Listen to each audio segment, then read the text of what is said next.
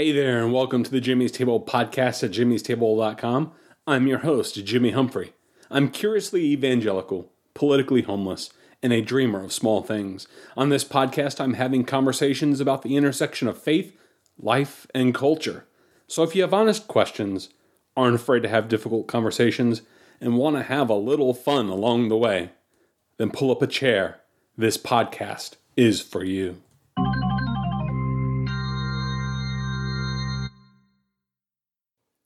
So it was Cinco de Mayo this past Wednesday, and my wife and I decided that we would go out to eat at a local favorite Mexican restaurant of ours, which was interesting because the year prior we had uh, we were in the middle of of everything going crazy with COVID, and our Cinco de Mayo experience was very different.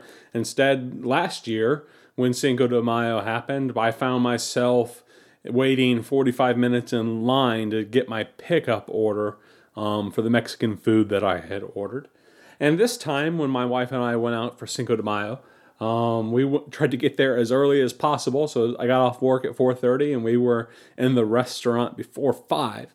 And when I got there before five, we were able to sit down, but everything was full. It was absolutely overflowing with people they had set up tents outside and everybody was you know enjoying a good day. The weather was nice. The the margaritas were flowing. The carnitas were popping. And everybody was just having a good time. And it dawned on me uh, when i went out for uh, cinco de mayo the apocalypse the little mini apocalypse that we we've had for the past year it's over. Well sort of but I can't help getting this feeling in my my spirit when I think about these things that you know we've really come a long way in the past year as we've dealt with COVID and all that has happened. And, and in today's podcast episode, not 109, I want to talk about life after our mini apocalypse, what it's going to be like post COVID um, if we can even say such a thing. But uh, before we do, I want to play this little track from REM. I believe I played this previously on another podcast. I can't remember. But I'm going to play this little track from REM. It's The End of the World as we know it, uh, just to kind of give us a little fuel of inspiration for today's podcast. That's great. It starts with an earthquake, birds and snakes, an airplane.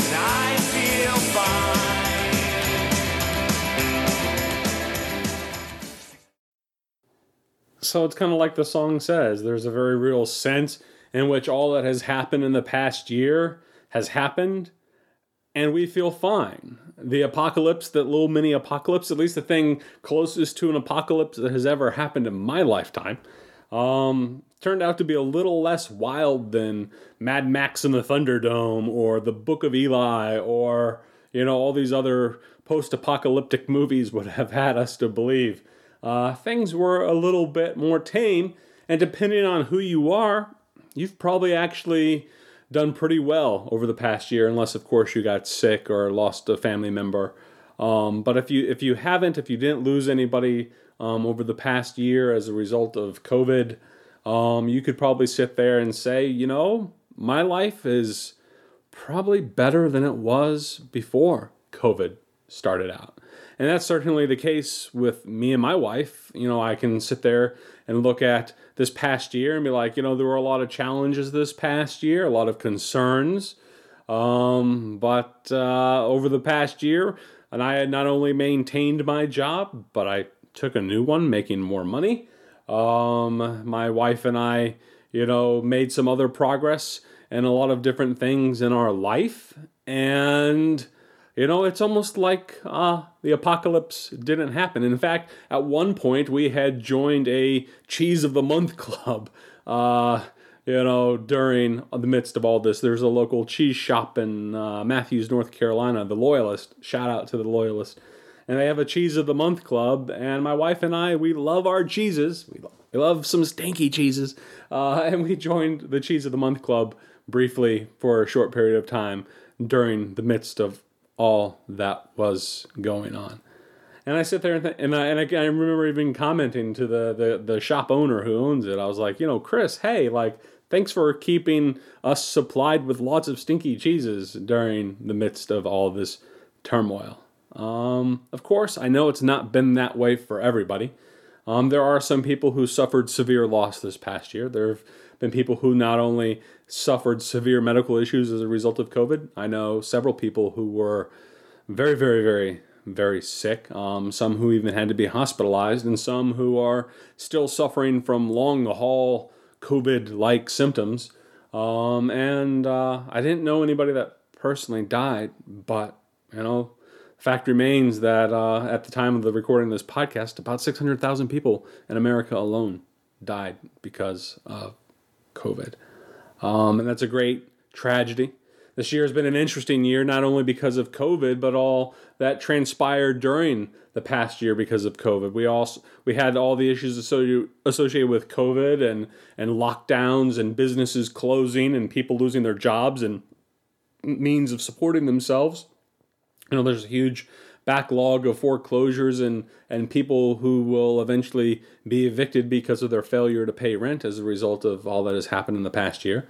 Um, and you had restaurants closed, people lose their jobs. Um, a lot of people suffered financially, especially those on the lower end of the, the totem pole um, when it comes to um, economic well being and, and, mobility. Um, but you also had the social unrest that we had this past year with, with race issues taking a, a huge uh, stage in the middle of last summer. Um, and then you had all the turmoil that happened with the election, not only leading up to the election, but all the fallout that happened associated with the election and the allegations of fraud and and um, and all that happened under uh, you know Trump and, and and what happened at the Capitol on January sixth. It's been a tough year on many levels. Some of us have, like I said, done very well. Some of our lives are better for it, I, I, and I'm not alone in that. But there was we I don't think that we can make light of the fact that even though for many of us that we're probably doing better, you know, there's still a very real sense in which we didn't. Um, and I know there's been lots of talk about uh, life post COVID, especially now that a vaccine has come out. And at the timing of this podcast, I believe about 100 million Americans have at least received one dose of the vaccine. And, um, you know, that's making definite signs of progress in regard to that. And, and it feels like, hey, the vaccine's here, lots of people are getting vaccinated things are looking bright. You know, restrictions are starting to lift up. You know, sporting events are starting to allow people to come back. Churches are starting to get back. Uh, people are dining out at restaurants on Cinco de Mayo. Um, and just a lot of good things are happening. And it, in many ways, almost feels like the apocalypse of the past year. It's gone full cycle and it's over. But there's still some lingering concerns there's still some things I think we need to be, you know, on guard about. The, like, for example, the fact that even though a lot of people have gotten their vaccine um, for COVID, you know, the the trend right now is downward um, from the three million people a day to about 2.5 million people a day who are getting vaccinated. So, you know, we we face the risk that we won't obtain herd immunity. And even though COVID numbers are dramatically down, they don't continue to decline here in America. They've kind of flatlined. And if you were to look at the numbers at the time of this podcast, um, you would find that the numbers that we currently have right now with people who are actively getting COVID on a day to day basis, and as well as people who are continuing to die, reflect numbers that are still very similar to what we were experiencing at the end of last summer when it came to COVID. So we're experiencing still about like 50 or 60,000 people who are getting COVID every day and about six or 700 people who are dying daily from COVID.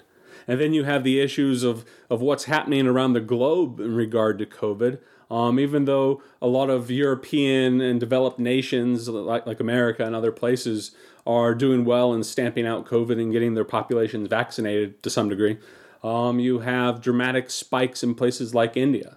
Places like India, which are seeing over 400,000 new cases a day and uh, thousands upon thousands of people dying every single day because of COVID. And there's a very real sense that they may not have it under control in India and that things may be actually getting worse in that part of the world, and that the fallout that could happen associated with things getting worse, worse, worse in that part of the world, not only in regard to people who live and die over there as a result of COVID, um, but uh, the problems that could create when it comes to jobs and things that are produced in India, tech support, uh, and all the jobs and things that we've outsourced to India over the years, you know, there's a very real sense in which we could see some dramatic blowback that affects us over here on the other side of the world as a result of things possibly locking down India again um, until they figure out a way to get COVID under control. Um, and there could be a ripple effect from that and we're not quite sure what that's going to look like and and you know there's also the concern that as as covid continues to thrive over in places like india that that could create new variants of the uh, the virus that are all of a suddenly um, resistant to uh, the vaccine and that could create problems for us yet again. Uh, so we don't quite know how things are going to end and even though it feels a very real sense of which things are getting better I think we need to be cautious. We need to be cautious about the idea um, that things are just automatically going to get better and that we're going to live in a world post COVID. Because the fact of the matter is, even though things seem to be getting better in many ways for a lot of people um, in America and Europe and other developed countries, um, there's a very real sense in which this virus is still wreaking havoc around the world. And we don't know what the end of that is going to be like. So in some sense, we we need to we need to check our privilege when it comes to uh, you know dealing with COVID. Um, because we have been very privileged. We've been privileged to be able to, you know, do amazingly well with the vaccine rollout and to get things better than I think any of us could have possibly imagined. Um, but there's a very real sense in which I think we still need to be cautiously optimistic about the future, although the future does seem to be getting brighter. And in, in light of the future seeming to get a little bit brighter, even though we might all have some cautious, optimistic reservations about the future, you know, there's a very real sense in which we're wanting to now start to ter- return to uh, life pre pandemic, in which we can get back to the way things used to be um, prior to the pandemic um, and the way things were before. However, I was recently listening to a podcast done by two pastors called Matt and Kevin Talk Church, and they made a great point that I think we need to really consider when it talks about you know getting back to normal. Um, and and they, they kind of caution Matt and Kevin kind of cautioned about this in their podcast, and I'll link to it in the show notes at jimmystable.com if you want to check out their podcast, Matt and Kevin Talk Church. Um, but they talk about how you know we can't simply just go back to the old normal um, when it comes to life pre pandemic um, because there's a very real sense in which the genie can't be put back in the bottle. Uh, the toothpaste can't be put back in the toothpaste container. There's a there's a very real sense in which there is a door we can't unshut uh, when it comes to COVID, and they make a great point about how you know we have to own up to the fact that this past year, whatever this past year has been for you as an individual, the fact of the matter is that there's been a collective, national, global trauma that the world has experienced. And you can't just undo trauma. Um, if you lose somebody dramatically in your life, or if you suddenly go broke, or you suddenly have a medical issue that you know suddenly hits you, um, and the, a traumatic thing happens in your life, or you witness an act of violence, or have an act of violence committed against you, and you experience some sort of trauma, there's a very real sense that we can't just brush that off and act like none of this ever happened.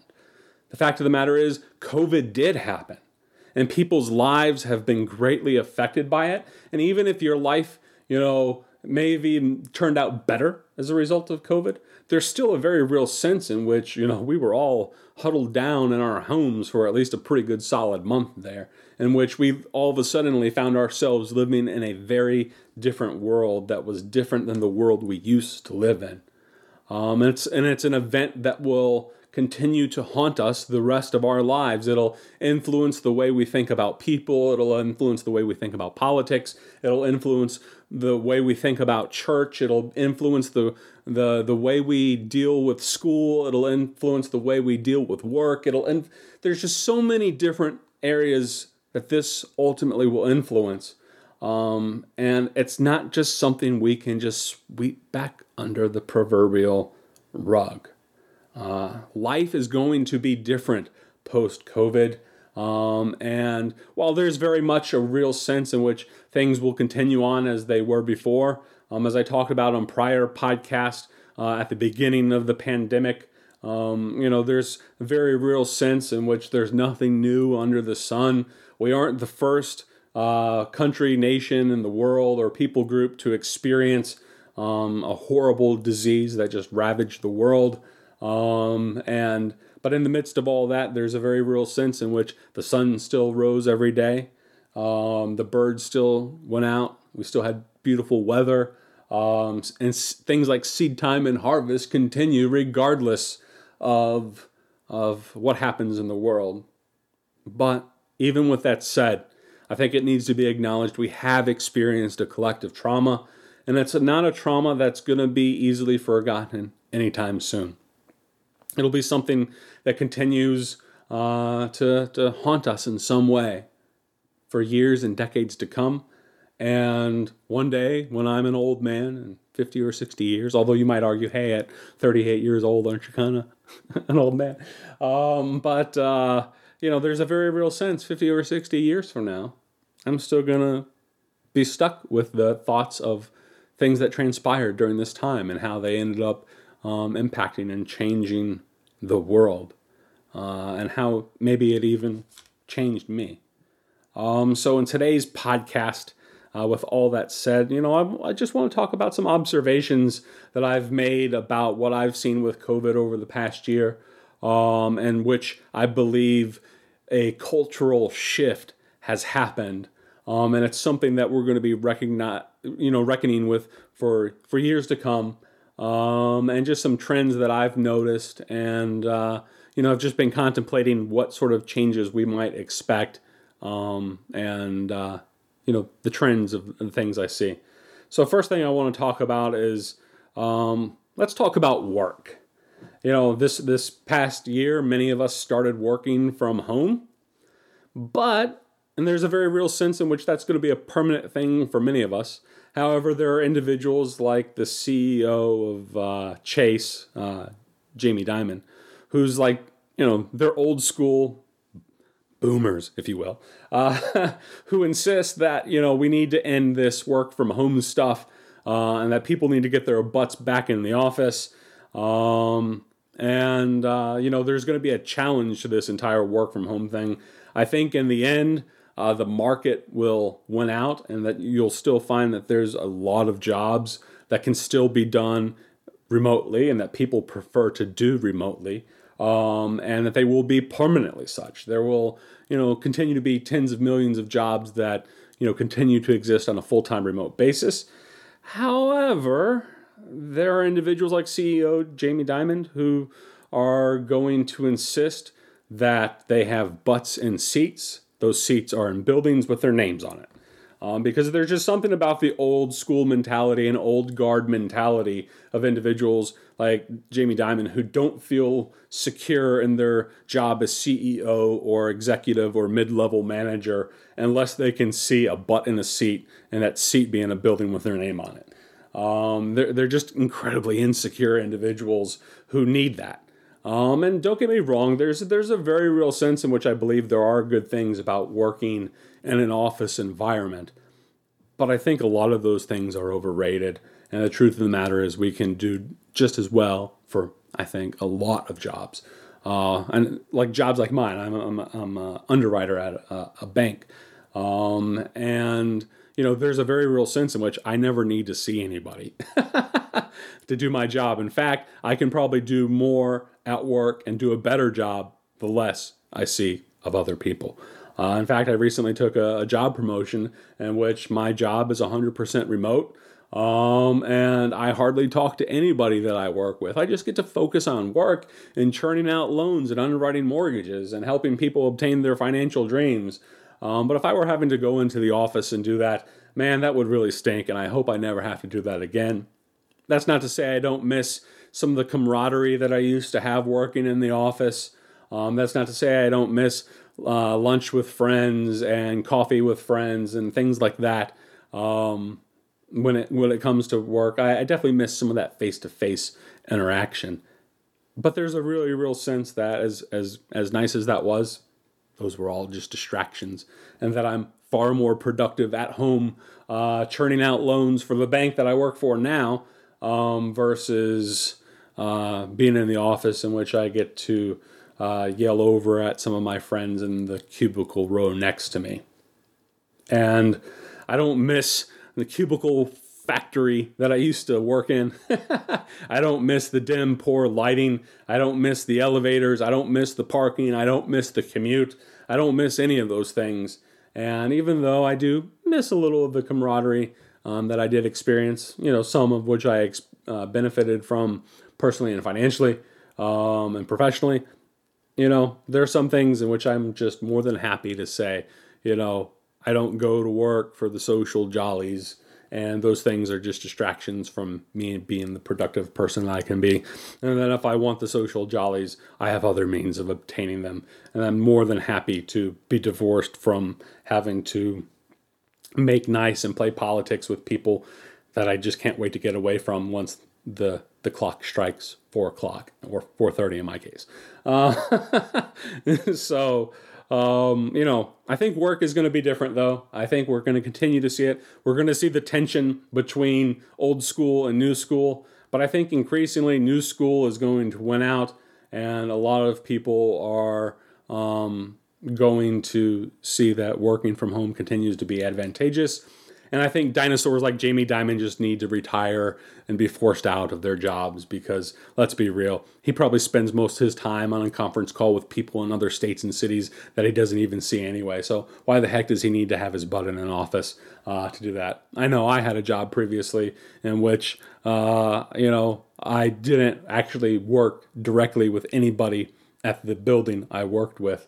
Uh, I worked at. Instead, all my people that I worked with or were in Minneapolis, and I never got to have face to face with them. All everything happened over a conference call, training, and all that stuff, uh, collaborating with work. So I didn't get to benefit from it. So there's a you know there's a very real sense that no matter where you work, you're going to be working at somewhere that you're going to spend a lot of time on a conference call with people you never see. So why not just let it all happen at home? but there's probably some people who need to go back into the office, and I understand that. But I think the trend is going to be there's going to be a struggle. You're going to see some, you know, old school folks who want to go back into the office. Um, but I think that trend is going to continue to be challenged. Next, school. I think school is going to be different for a lot of people. Not only when it comes to um, pre-college, you know, K through 12 education, uh, but I think it's going to uh, you're going to see a lot of shift to online college for a lot of people. Um, and I, I predict that, you know, a lot of pre uh, college schools that do K 12 education, they're probably going to have permanent work, uh, remote academies for, for students to allow children to more or less be homeschooled. And that's going to be a viable option that a lot of parents, not everybody, there's still going to be a lot of kids going to school, don't get me wrong. But I wouldn't be surprised if you saw a small percentage in a lot of different counties all over the country, um, especially in areas that are a little bit more affluent, like where I live. But I think there's going to be a very real sense in which a lot of parents continue to have the quasi little homeschool sort of thing, and where they opt to have permanent remote academies in which their children are educated. And there's a lot of reasons for that. You know, some children have medical issues that that you know going to physical school is difficult for them. There are students with special needs who who would benefit from working from doing their schoolwork from home. Um, and then there's going to be some people who just want to have their kids at home because you know maybe they're not very good socially, uh, and they, they but they and they want the sense of homeschool, and the parents don't want to have to send their kid off on a bus every day. And maybe you know the you know there's just going to be a lot of unique family situations which in which parents are going to find themselves increasingly demand um, that their kids have the option to learn remotely. And there's some students who have actually proven that they not only uh, do well, but even thrive in remote situations. And I know my wife, uh, who's an educator, has told me about this. And there's some students who are just absolutely knocking it out of the park when it comes to um, remote academy type stuff. And of course, there's many who definitely would benefit from hands-on instructional in-class in-person education and, and you're going to definitely see a lot of return to that. But there's going to be a little cult of people who are going to insist that their children be educated remotely. Uh, and i think you're going to see that especially uh, you know go all the way up through college um, and people are going to realize i didn't really need to be at UNC Chapel Hill. I didn't really need to be in person at Harvard. I didn't need to really be in person at these places. And you're going to see more and more people, if not getting their education um, 100% remotely, uh, assuming that's allowed um, by the, the various schools. But you're going to at least see a lot of students, if they don't do 100% remote in college, you're going to see a lot of students who definitely take some classes increasingly uh, remotely. Of course, there's always going to be science based classes that require hands on, in person instruction.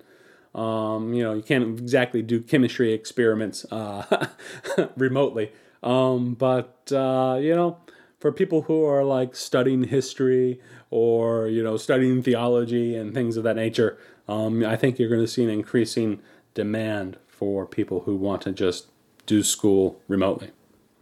Next is the issue of church let's face it, this past year has been terrible for the church. Um, and now that we're starting to come back from COVID, we're starting to see people return to church.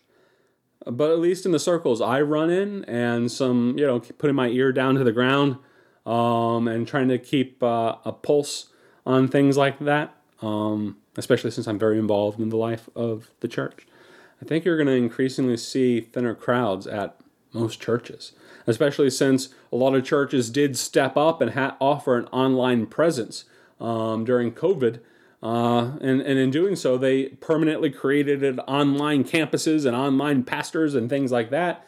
And increasingly, that's going to create uh, people who, you know, don't mind bedside Baptist on Sunday mornings, that they can sleep in on Sunday morning, you know, kind of ease their way into the day and watch a sermon and watch some singing and then go about their daily lives. Um, so there's going to be a lot of that for sure. I know, you know, my wife and I, we've started going back to church um, in person, but uh, it's kind of been a blend. Um, some of it's been due to concerns over COVID and crowding issues and stuff, even though we recently got fully vaccinated. Um, but some of it's also been just, you know, taking advantage of the fact that for the past year, uh, we've watched church online, and so now it doesn't see, seem like such a hard pressing issue to actually physically show up. And that's a challenge for me because, especially as somebody who's been to Bible college and seminary, um, you know, I definitely feel that as as a, all the advantages that online church can offer, that there's still no substitute for gathering physically together with other saints. There's definitely a different dynamic at play. There's opportunity to, for, for, fellowship and socializing um, that you just aren't ever going to get um, by doing church online. And of course, not to mention the celebrating of of baptism and the Lord's Supper, things that you know. I I, I did a online uh, communion or two with through my church the the past year, um, but uh, you know, I will say it's a bit different uh, celebrating communion um, via video feed versus being able to do such in the presence of others, to sing with others, to worship with others, to read the, the scripture together with others. um, to to embrace another brother or sister, to be able to talk to them, to see how their life is going. Um, so even though I think church crowds are going to be thinner um, post COVID, um, I think uh, you know online church is definitely going to be a thing that you see thriving a little bit and I'm, but you know, all this has me concerned that people aren't exactly rushing back because I remember the popular memes that were out a year ago when people were like, "Oh man, once COVID is over, I'm gonna, you know, this is what going to church, back to church is gonna be like." And they had like Chris Farley stumbling into the Academy Awards and doing backflips down the aisle, and and people being all excited and everything. And the truth of the matter, that's that's not been the experience. That's not what people have been doing.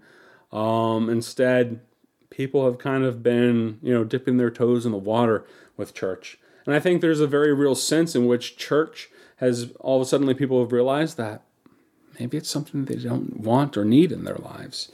And maybe a lot of people feel disappointed or hurt over the past year, not only in how the church responded um, to um, COVID, but how they responded to uh, the social unrest we had with um, the race issues last summer and as well as issues you know centered around the election. Um, you know, I think there's a very real sense in which people became disenfranchised from the church because they didn't like how the church responded, and that is whether the church responded too conservatively or too liberally. Um, you know, it, it, church became a very divided place with and I, and I, my heart goes out to all the pastors who had to navigate this stuff because you had pastors who were saying, you know, they were getting dirty emails about how they didn't respond well enough to COVID or that, that they responded too strongly or that they didn't respond strong enough to the, the racial unrest that we had in the country or or that they responded too strongly to it. And, and the same with the election. We, we, we became a very polarized society in this past year and the church was not spared from that polarization. The church was not spared from the sifting that happened um, socially as as our country and people started dealing with a lot of these issues because we just simply were not on the same page when it came to COVID, when it came to the racial issues, and when it came to the election. We proved to be a very divided country, and that division is something that's been palpable. People have lost, and yours and truly, you know, I, I lost friends this past year over issues related to the social unrest and things that we were experiencing as a country, long term friends. And I know I wasn't the only one to experience that. And a lot of people, you know, having these issues from the past year thought, you know, that that, that only happened within individual relationships, but it happened with relationships that we had with our larger church family um, and the institutions of the church and religion and all that fun stuff. Um, and so I think many folks really feel disappointed on both sides of the aisle um, about how the church responded. And there's not only that disappointment, but there's a very real sense in which some people feel like the church just outright failed them. Um, and that's something that we as a church are going to have to, I think, deal with um, in the times to come because there are some people who, you know, are going to just, those other issues became more important to them than um, being able to gather corporately uh, and collectively with others in the church. And they just became red hot issues that people aren't going to get over anytime soon. Um, so that's going to be a challenge we face at the church. And, you know, my experience so far with it is I feel like the numbers have definitely thinned out at. I, I'm not in charge at my church, but I definitely feel there's a very real sense in which the numbers have thinned out um, where I'm at. And uh, I, am concerned. I'm concerned of how that's going to impact us as a church. I think, um, you know, as Matt and Kevin talked about in their podcast, you know, this is this is going to be a new opportunity for the church to figure out new things and how to respond to people and how to deal and minister with people who are facing these situations, who are experiencing the fallout of uh, the past year. And, you know, that may change the approaches that we do with ministry and that we're not going to be able to do what we were doing prior to the pandemic. Because the world's changed. Um, and even though the gospel hasn't changed, um, there's a very real sense, though, in which the context in which we are having to minister that gospel has changed.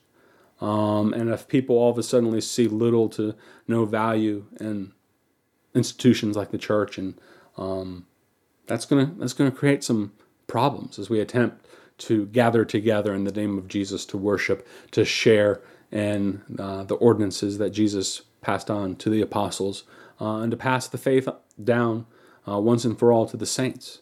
That's going to create challenges. Um, and challenges that I don't think we can simply ignore and dismiss and just say, okay, let's go back to doing church the way we were doing it pre pandemic. Um, because the fact of the matter is, we've experienced a collective trauma, a trauma that will not easily just be shaken off, um, and something we're going to be dealing with for a long time. So let's talk about how this everything's changed politically. Well, if anything, people decided Donald Trump had to go. and whether you believe the election was stolen or not, I'm not even going to dip my toe into that. Hint, it wasn't stolen. But anyway, I digress. Um, you know, I think politically we are very divided, more so than we have been in a very long time. Um, but it's interesting that um, the political division that we've experienced over the past year has has had less to do with policy issues and more to deal um, with in regard to personality. And it's not only been about personality issues, but it's also been about hot button culture war issues. And I think the only thing policy wise that we can expect to see in the next few years um, in the immediate future is that both Republicans and Democrats both believe that the only objective of of things to do politically is to spend money and to spend it like drunken fools. Um, there's a very real sense in which I think both parties, but more so maybe perhaps uh, amongst Republicans, in which ideology is not the driving factor anymore, um, but it's it's personality and it's culture war issues. Um, and I think the divisions we're going to continue to see are going to continue to focus around going to continue to focus around um, personality and culture war issues because the fact of the matter remains Donald Trump might be gone, but he's still here. and the re- there's going to still be a lot of Republicans that are easily swayed into, you know, Trump stuff. And there's going to still be a lot of Democrats who are going to be uh, associated with very everything but Trump stuff. Um, but along the way, we're going to spend a lot of money. Democrats want to spend a lot of money, and and while they talk a, a, game about wanting to tax the rich in order to pay for it, the truth of the matter is they have no interest in figuring out how to balance the budget. They're going to spend whether they tax the rich or not. I think the entire tax the rich thing is just a scam, and it's just a culture war issue because uh, there's no interest among Democrats of balancing the budget. Um, because if it was, they wouldn't keep proposing multi trillion dollar spending packages um, if it was about being fiscally responsible. And of course, Republicans, they don't really have too much to say about fiscal responsibility because they proved uh, to allow Donald Trump to spend freely when he was president and to run trillion dollar deficits. Um, so even though the, the Dems want to spend a lot more than the Republicans do, there's definitely no way anybody on either side can agree to pump the brakes. And frankly, none of the politicians are interested in pumping the brakes when it comes to spending. They got elected so that they could spend money. The only question is, who are they going to spend it on? The question is not, are we going to spend all this money that we don't have? This question simply is, who we're going to spend it on? Um, and that has less to do with you know policy genius related issues and more about who are our friends and what are the hot button issues that we can you know use to stoke the fires with so that we can just continue to spend money on the things we want to spend money on anyway. But anyway, I digress. That's that's my take on politics. Um, so I think we're going to continue to be divided.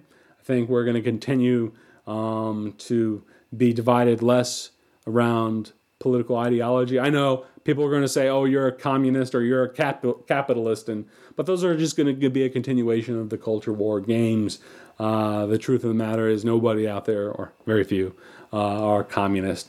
Bernie Sanders still is, uh, um, but uh, you know, very few are actual communists. If you actually look up the word of communism and understand what that means, Um, but neither exactly are the Republicans, you know, free market capitalists. They just they they want the government heavily involved in regulating things. They just want to regulate different things and to spend money on different things. Um, they they're very much as interested in the Democrats are as having government funded, sponsored, and regulated entities out there. Um, it's just a question of who they're going to regulate and who they're going to spend money on. Um, because that's what they got elected to do to begin with, right? Next, I want to talk about restaurants. You know, I remember at the beginning of the pandemic, everybody was wanting to learn to make bread, and learning to make uh, bread requires yeast, and there was a yeast shortage. Um, and as a result, um, truth of the matter is, as much fun as people had at the beginning of the pandemic learning to cook, uh, I think a lot of people realized that they're still not very good at cooking. And in spite of my wife having, uh, my wife and I have an excellent cooking channel show, Jimmy and Megan's Kitchen on YouTube. Look it up if you want. Um, you know, uh, people st- prefer to eat out at the end of the day. And at the beginning of the pandemic, this was a problem because restaurants were facing shutdowns and they were still learning. And, and a lot of restaurants went out of business because they couldn't figure out the online game. Um, but eventually, everybody figured out the online game and everybody figured out how to use DoorDash for the most part and, and delivery services like uh, DoorDash, um, like Uber Eats and stuff. Um, but eventually, we found ourselves starting to hit the order button on our phone a lot more. And I think people got tired of uh, making sourdough bread at home. Um, and I think people got tired of cooking at home. They still like eating out. And even though I think there's still going to be some hesitation amongst people to return to going out to eat at restaurants. Um, I think people are still going to be using DoorDash and things like that a lot. Um, and this is going to revolutionize people's eating habits. No longer are you restricted to getting takeout from uh, Pizza Hut and Domino's and your local Chinese restaurant, but now you can get takeout from virtually anywhere. You can get takeout from Five Guys, McDonald's, Wendy's, uh, and a million other places. You know, I can't count the number of times I've had Chick Fil A delivered to my house over the past year, or Bojangles, and and things of that nature. And I think that's a trend that's going to continue. Uh, will people be going back to restaurants? Yes. Like I said, it was absolutely packed at the restaurant we went to this this past week for a Cinco de Mayo. Um, but I think there's going to be a very real sense in which people like, man, I don't want to wait in those lines. Who wants to wait 45 minutes or an hour for steak at Longhorn or, or you know all those places when you could just go ahead and get it delivered? Um, you know, my wife and I have a, standing rule: no more than half an hour wait at any restaurant we go to, and whenever we can, we try to make reservations uh, for where we go to. Otherwise, we opt to eat out. Um, and I think that's going to be something we continue to see, um, especially as restaurants continue to adapt to the larger and larger number of people that are eating out. They're going to probably all, almost start preferring people do that. And although I know things like DoorDash, you know, are difficult services that um, you know can create some hardship for restaurants, people are going to eventually figure out the formula, uh, and people are going to figure out a way to make money off of all that. Some people have. Um, so it may mean changing some business models when it comes to restaurants, and you might have restaurants less and less having a, a, you know walk-in storefront presence, or if they do a smaller one, and more and more of them are going to probably start catering to online demands. I mean, I, have already read things like Chipotle and places like that um, who have started building uh, second kitchens in their restaurants that can purely deal with um, the delivery crowd, or how even some restaurants are even opting for just commercial kitchens where they have no physical store presence that you can just walk up and get food or sit down at. But uh, more and more, they're finding themselves set up in places like business parks just so that they can have a commercial kitchen somewhere and they just churn out delivery orders all day long. So you're going to see stuff like that, and it's going to change the way we eat. Um, and that may be a good thing or a bad thing depending on your perspective. Um, I know I'm personally excited to start going back to restaurants, especially my, now that my wife and I that were fully vaccinated. Um, but you know, there's there's kind of a sense in which ah, I don't want to go sit at a restaurant. I don't want to be waited on. I just I just want to eat. Um, and I think you're going to see more and more people eating out. And finally, personal relationships. This past year, they've changed. This past year caused some serious fractures among folks, friends, and family. Um, like I said, it's impacted the way uh, we do work, it's impacted our church, it's impacted our education systems, um, it's impacted our personal relationships. Like I said, and I know I'm not alone in this, but this past year has been very stressful for personal relationships. Um, we experienced a true social upheaval, and I don't think that social upheaval is quite soaked in fully yet. It's not quite baked in fully into the equation. I think there's still a lot of hurt out there. I think there's still a lot of uh, personal trauma that people have experienced with fallouts from their relationships, from longtime friends and family.